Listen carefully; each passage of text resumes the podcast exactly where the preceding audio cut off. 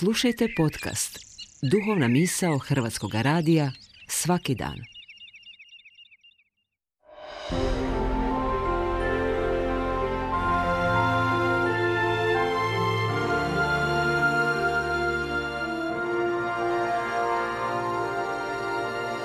Duhovna misao. Urednica je Blaženka Jančić.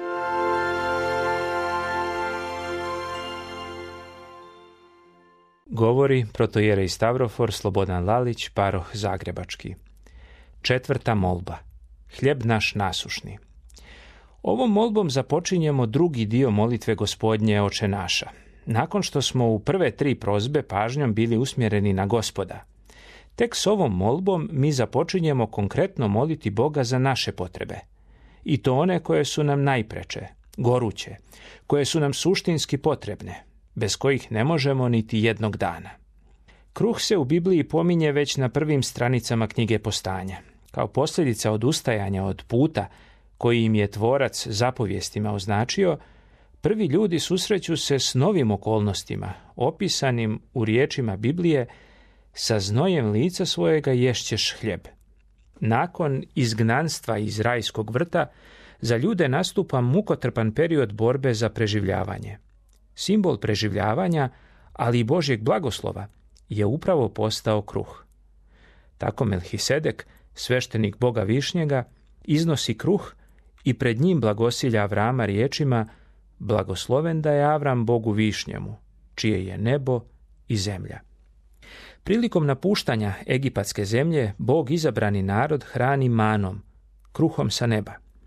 Na ulazu u šator od sastanka bilo je postavljeno 12 hljebova. U konačnici, ovakav odnos prema kruhu prevladava ili bi trebao preovladavati i u našem svakodnevnom životu, kroz njegovanje i podizanje svijesti o nebacanju hrane, kruha. Ipak, kada molimo za hljeb nasušni, zapravo mi molimo za puno više od kruha koji jedemo svakodnevno. I molimo za puno više od hrane koja nam je svakodnevno potrebna da bismo preživjeli. Mada je i taj kruh obuhvaćen, ova prozba u stvari uključuje u taj izraz sve ono što nam je stvarno svakodnevno potrebno. Podjednako i za naše tijelo i za našu dušu.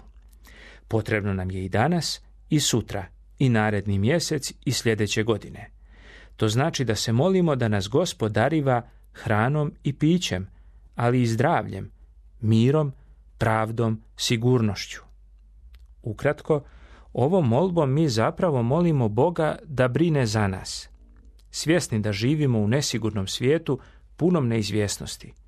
Koliko god da smo odrasli, zdravi ili imućni, sa smirenjem i skrušenošću priznajemo pred Bogom da nije baš sve u našim rukama.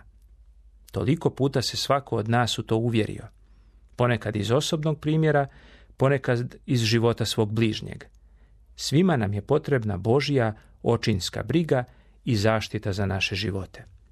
Sve nas ovo upućuje da je kruh za koji se svakodnevno molimo u stvari sam jedinorodni sin Boži Isus Hristos, s kojim se vjerom sjedinjujemo kroz novi božanski hljeb, kruh koji nam se daje, a to je sveta Evharistija.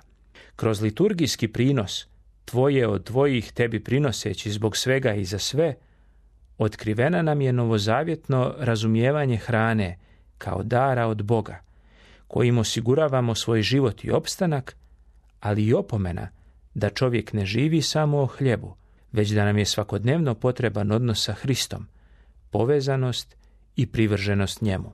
Pod tim pokrovom, pod tom zaštitom, mi se osjećamo sigurnim, a bez toga smo poput izgubljenog sina iz evanđelske priče o milostivom ocu, koji je u očevom domu imao sve, a po napuštanju te sigurne luke osiromašio i bio gladan u tjelesnom i duhovnom smislu te riječi.